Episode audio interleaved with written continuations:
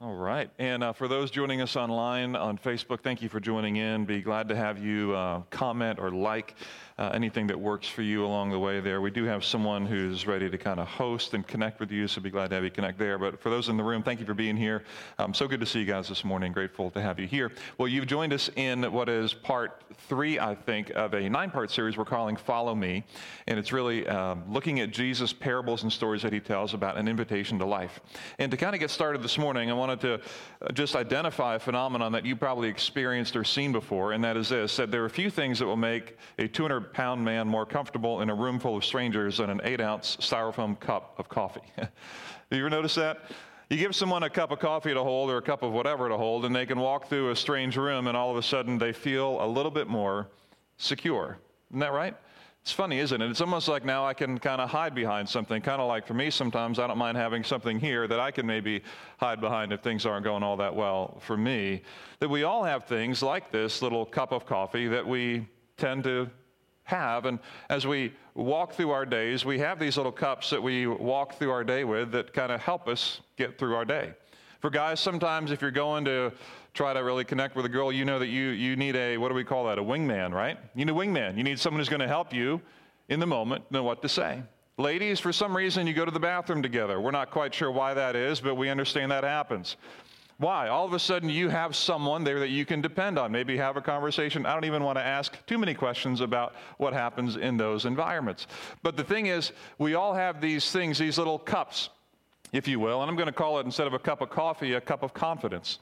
It's a cup of confidence that I'll walk through my day with, and I'll fill it in the morning with my little plans for the day. I'm going to wake up, and maybe I'll start with my morning habits and routines or disciplines, or maybe I'll wake up, and I know my, if I work with me, if my hair is all wrong, maybe I'll get it all right, and I'll look in the mirror, and I'll imagine this is going to help me. I'm having a good hair day today, so I'm going to walk through the day with a little bit more of a hop in my step because it's kind of filled my cup of confidence. And I walk through the room of my day, and I run into people who I'm not sure how to interact with or whatever. I kind of carry with me this little eight-ounce styrofoam cup of confidence that gets filled with all kinds of things, some things intentional and some things very unintentional. And the thing is, here's what we know about life, and that is this, that all of us, all of us, we want things to be right with our world. We all want things to be right with our world. There's actually a Bible word for this, and the Bible word we're going to see today, that's called righteousness.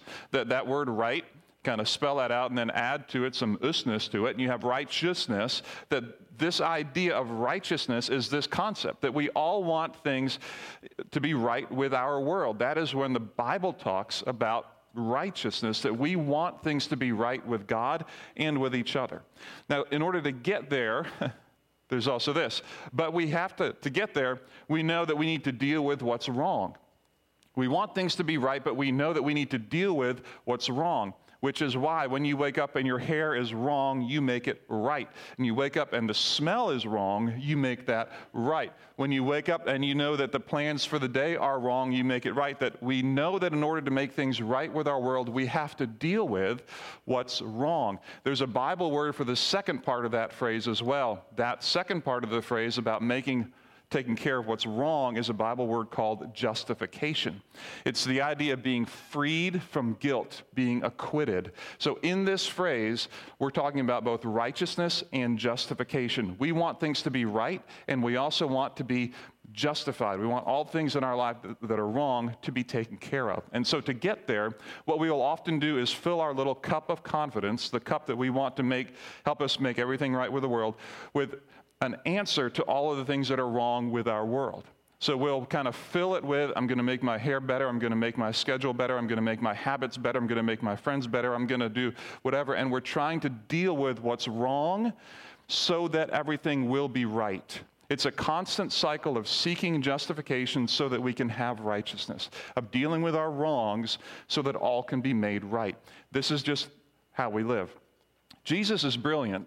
I don't even need to say that. And he knows this cycle is a part of our life almost every day. And he knows that we want to carry around a cup of confidence with us everywhere we go, and that to be without this is to be exposed and vulnerable, which is not appealing to any of us. And so he speaks to his disciples about the basis of our confidence, the basis of how we're even going to approach this life that we live.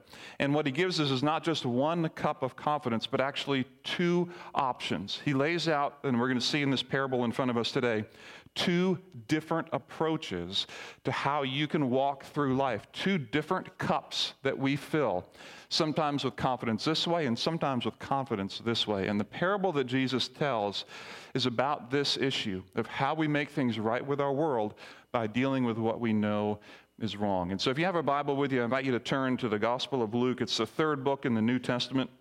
There's a Bible in the pew in front of you if you don't have one, or you can flip through on your phone. But Luke is writing and he's recording a story of Jesus, and Jesus tells this story in Luke chapter eighteen. And in Luke chapter eighteen, we're going to begin in verse nine and go through several verses to kind of pick up the story of Jesus speaking with his disciples. And so here he begins in Luke chapter eighteen and verse nine. We begin by seeing the first cup right away, the first cup. He says this, "To some who were confident of their own righteousness and looked down on everyone else, Jesus told this parable." So Jesus is taking one of these cups and he's saying one cup, one way, to, to, one source of your confidence is going to be your own righteousness, the things that you put in this cup. For those who are confident in their own righteousness, for those who wake up and make sure that they're in control of how their day is going to go, who look at their habits, their history, their past, their accomplishments, their reputation, their ability to engage socially, their intellect, their beauty, their talent, their skill, and fill the cup with those things. He's saying to those who want to fill a cup this way, those who want to fill a cup this way, let me tell you a story. Told this parable. Verse ten, "Two men," he said, "went up to the temple to pray, one a Pharisee and the other a tax collector." And I pause it to set up the setting quick. Two men go up to the temple to pray. Here's what's very important. If you know about the temple a little bit, you know that the temple has been the, the center or the crux of Israel's worship. It is the main cultural icon. It is not just um, a place to pray, but it is the place that mirrors and reinforces cultural values. And if you know anything about the temple, you also know this, that the, the temple um, supports segregation, for lack of a better term. It's set up that way. There are separate places for men and separate places for women. There are separate places for Jews, separate places for Gentiles. There's separate places for clean and separate places for unclean. There's separate places for the priests and separate places for the non-priests. It is a cultural icon that sets up and reinforces that these segregational values exist within Israel's culture at the time. It isn't just in the temple that men were separate from women. It wasn't just at the temple where clean were separate from the unclean. The temple was a physical representation of these intrinsic values that walking down the street, if you were a woman, you would feel the segregation. It is reinforced by the temple. If you were unclean, you would feel the segregation reinforced by the temple. It is a cultural representation of the values of this space. And so it's at the temple that Jesus frames this story. By the way, we have these temples in our world today too. Social media segregates those with more followers from those with less, does it not? Who gets in the car with who to go to Wawa after a game? Some get to go and some do not. Who gets the corner office and who does not? Who wins politically and who does not? That our culture, just like the culture in Israel's time, segregates the haves and the have-nots. And we feel it and we sense it. And so it's this space that Jesus sets up this parable. He's creating this story to tell the people about how things are working in his world. He goes on in verse eleven. He says, "The Pharisee stood by himself and prayed, 'God, I thank you that I am not like other people, robbers, evildoers, and adulterers, or even like this tax collector. I fast twice a week and give a tenth of all I get.'" Let's look at what this Pharisee says. It's, it's amazing how Jesus puts this. So he stood by himself, which is normal because he's segregated. No one is going to be bothered by that. He deserves the space that he gets. He is, after all, a law-abiding Pharisee. So he gets to be close. He gets to be real close to the heart of the temple. And he gets to be separate from those who are unclean, those who are non-priests. But then look at his prayer. It's really a declaration, I would call it a declaration of self-dependence. It's a declaration of saying, God, I'm so thankful that the cup that I have is not like the cup of other people. And look at this. He's saying, I, I, I. I thank, I thank you. I am not like these other people. In fact, in his prayer, there's not even a hint of, of um, petition for God. He's not asking God for a single thing. Why do you need God if you're dependent upon yourself? You don't. And the Pharisee's prayer bears that out. If all that's in my cup is the confidence in myself that I have for the day, why would I pray in the first place? Because I don't need a God to carry me through what I'm able to do. And then look at the Pharisee's view of other people. He says, man, I, I'm just thankful that I'm not like other people. And then he puts other people, the way he talks about other people is that other people, and this is important, they're all essentially robbers, evildoers, and adulterers, or even like this tax collector, that all the other people are robbers, evildoers, and adulterers. This is how he begins to see the people around him who aren't quite as moral and strong as he is. Now, I doubt if he were here in Jesus' story, I know this is a made-up story, but I doubt that this Pharisee would actually think that there were, that everyone else robbed a bank, literally, or robbed their neighbor, literally. But what we know about this Pharisee is that he takes the law to such a degree that any little violation of the law becomes a major offense to him. And here's where I get that. Look at the verse twelve. He talks about his deeds. He says, I fast twice a week and give a tenth of all I get. During this time, you really only have to fast twice a year. This guy is fasting twice a week. This isn't in the law. This is just his interest in showing how obedient and faithful he is. And then, check this out. This is so interesting. And I give a tenth of all that I get. That's beyond the law. You don't have to give a tenth of all you get in the law, not of all that you get. You just have to give a tenth of your income, basically. But there are things that you get that you don't have to give a tenth of. Pharisees like this, and we have record of this, that Pharisees like this, if they were given a gift, let's put it in our terms, if they were given a thirty dollars Red Robin gift card, right? They would, the next Sunday, they would give ten percent of that gift card to the church, lest the person who gave it to them did not give ten percent of that original thirty dollars. That way, that thirty dollars would be tithed in the appropriate way. That's a level of O C D that maybe I didn't even know existed. But this is the way that he carries the law so far down that even if you give me something, I'm going to have to give extra. Just to be clear, this guy is tied deeply, I would say, imprisoned by moralism. And which is why, if you see the world that way, everyone else is indeed a robber. Because you may not give all of your ten percent to God. If you mess up in one little part of the law, you are an evildoer. You're an adulterer because you've had an adulterous thought, even if you haven't acted as an adulterer or an adulteress. And this is where the Pharisee is. He is imprisoned by his cup of self-dependence, that he wakes up every morning and rehearses and reminds himself and reminds God, I'm able to get through my day. I'm so grateful that I'm not like the others. Because here's the things that I fill my cup with, my obedience, my faithfulness, to an nth degree. What a contrast then when Jesus introduces the next character.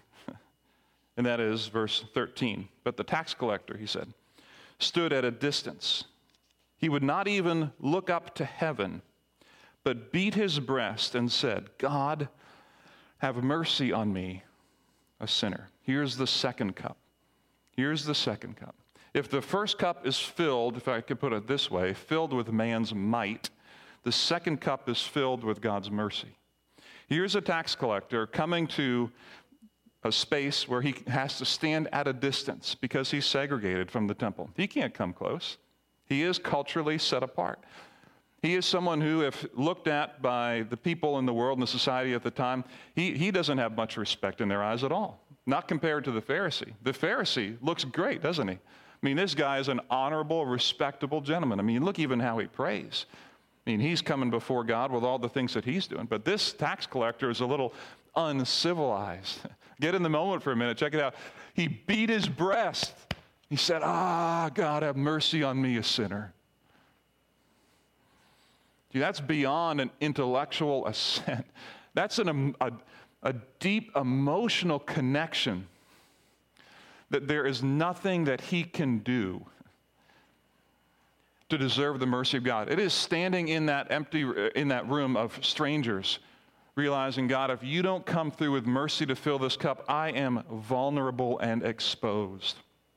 I have nothing in my cup that I bring, and so I have no confidence to enter this space.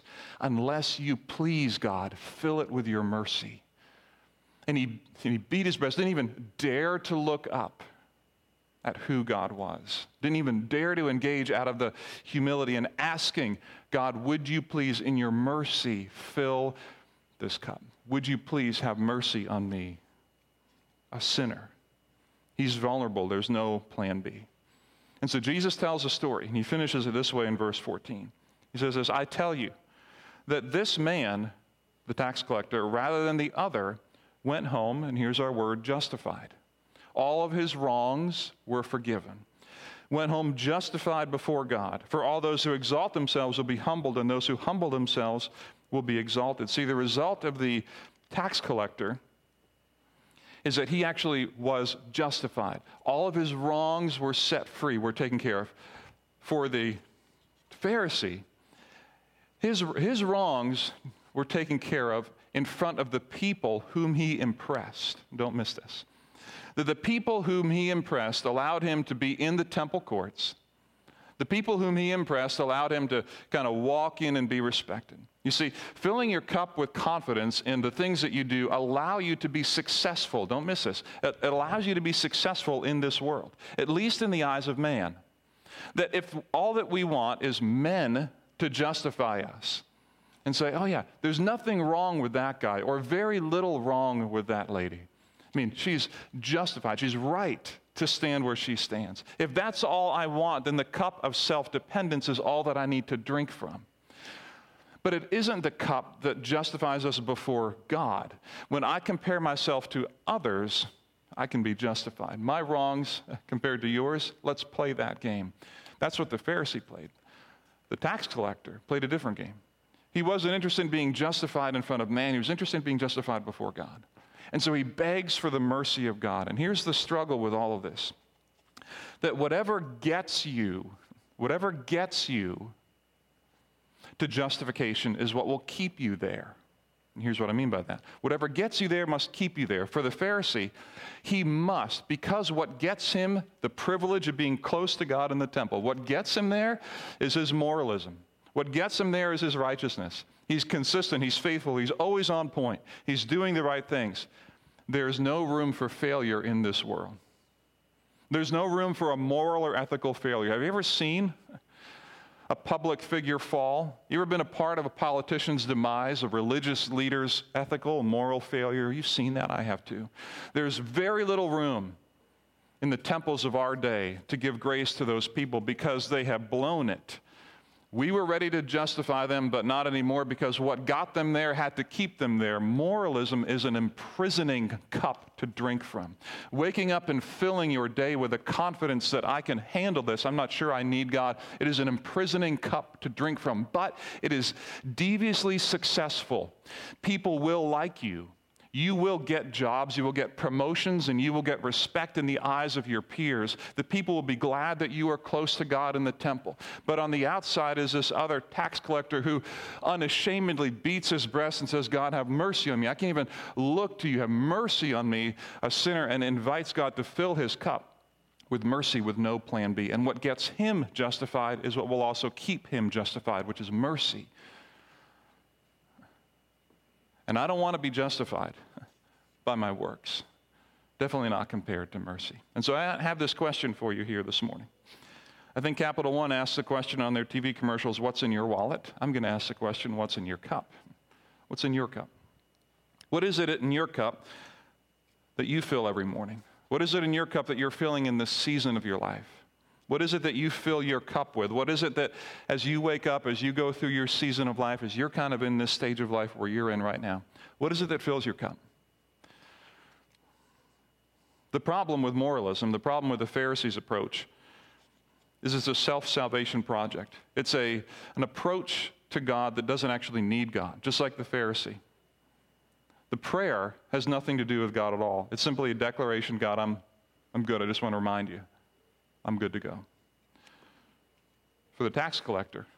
It's a deep dependence upon the mercy of God. And it's not just, and here's what I want to pause and emphasize for a minute, it's not just intellectual assent. It's not just getting our minds around this change, but because of the way that Jesus tells the story, it's also getting our emotion and heart into this place. When he says that he beat his breast, didn't even look to heaven, I need to ask myself the question, I want to ask you the question too. Do you remember a time? Do you remember a time when you stood outside like the tax collector did and in the same way beat your breast and said, God, have mercy on me? Do you remember that time? For some of us, maybe it's been years. For some of us, maybe we've never been there. And I'm not just talking intellectually. I'm not talking, can you tell me and explain to me that God is a God of mercy? I'm not just talking about our mind. I'm talking about our heart. I'm talking about our emotions. I'm talking about this engagement with this deep truth. You know, it was fourteen years ago this Friday. This Friday will be October second, twenty twenty. fourteen years ago on October second of two thousand six. Some of you know what happened that day because some of you were first responders or no first responders on that day. And that was the day that Charles Roberts walked into the Nickel Mines School and shot and shot and shot. And I want you to imagine for a minute the aftermath of that reality, of being in the Roberts family, being his wife or being his mom, being a family member. And here's what we know about the response from the Amish community. It was immediate. It was strong toward forgiveness. And I couldn't believe it. Like, how can you forgive something like that? Like the next day. And I understand maybe it's partial and all that, but still, your posture, immediate posture, is forgiveness, is knocking on the front door and offering mercy where the Roberts family has nothing to stand on, nothing to give to you, no cup of confidence to say, well, here's a... When you're on the other side of that door and they knock, you open, they offer you mercy. You, you beat your breast and say, I don't deserve this. But when your cup is filled with mercy, it is a game changer for your soul. It is a deep change in how you see people. The person who was the teacher in that schoolhouse that day, her name was Emma. Her name still is Emma. Emma lives at the end of our lane, believe it or not. Now, I didn't know this until a few months ago. And Emma decided that she would come knock on my door. And as she walked up our lane, it was the day after one of my family members was arrested and accused of a significant crime against the Amish community. And as Emma stood there in front of me, and I opened the door, just hours into processing what's going on, and she told me her story. And then she offered me flowers and a cucumber. I don't like cucumbers. You know what she gave me that day? Mercy. Mercy. Because we had nothing to stand in front of her with to justify ourselves. What could make wrongs right? Oh, maybe the degrees that I have. Did you know I have studied in college and seminary? Maybe that'll help. Oh, maybe I can make a funny joke now and then. Maybe that'll help in that moment. How foolish that is, right? To drink from the cup of mercy.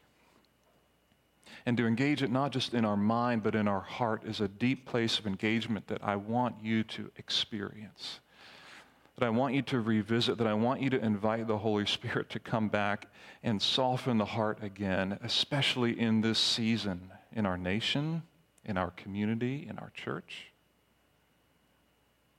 where what gets you there keeps you there. If mercy gets me to justification, then mercy keeps me there, and I'm willing to give to you what has been given to me. But if my moralism gets me there, I'm going to expect you to be just as moral or better than me. And so I want to invite you to the world of the tax collector, the undignified world where he beat his breast in deep emotional understanding and awareness that God, have mercy on me, a sinner. Not that we then are paralyzed and frozen and passive, but that we can act out of the cup of confidence daily that is full of God's mercy, so that when people bump into us on social media, they bump into our political views, and they bump into our views of the church, and they bump into our views on ethics, that what spills out is mercy from our loving Heavenly Father. And this is what Jesus offers us. There's two cups of confidence. One will work. It will just imprison you. The other one will free you, will free you to feel the mercy of our loving Heavenly Father. And so I want to encourage you, if I can, I want to encourage you today. And if you can't find the time today, I want to encourage you to implement this in your week, even if it's just a couple minutes in your morning, to take time to revisit the question. When is the last time I've stood before my Heavenly Father, like the tax collector, with that door opening, with nothing but a dependence on Him to get me through this day? That He can fill your cup and He can fill my cup with life-giving mercy. There's no better way. All right, guys, next week I want to talk to you about what Jesus says about how to follow Him and the cost of doing that. I invite you to join us next week as well. Will you pray with me here this morning? Our good God and Heavenly Father, I want to thank You for the chance to stop and gather around the tax collector, gather around the person who understood mercy because they knew of all of the wrongs in their life that needed to be made right. They knew they didn't have access because they weren't good enough. They felt it deep in their soul. They experienced it. They had an interaction. They m- were moved deeply in their heart by the mercy of a loving Heavenly Father. And so, God, I pray that You would give us the space to strip away these little things that we lean into with our own confidence, that You would help us with courage to stand before You vulnerable, facing potential shame, and invite You to fill our cup with mercy. Not that we can be empty, but that we can be full of that which truly justifies, that which truly frees, that which truly makes all things right with our world. Help us to love well during this season especially. Renew us with Your mercy, I would pray. And it's in Jesus' name we ask it.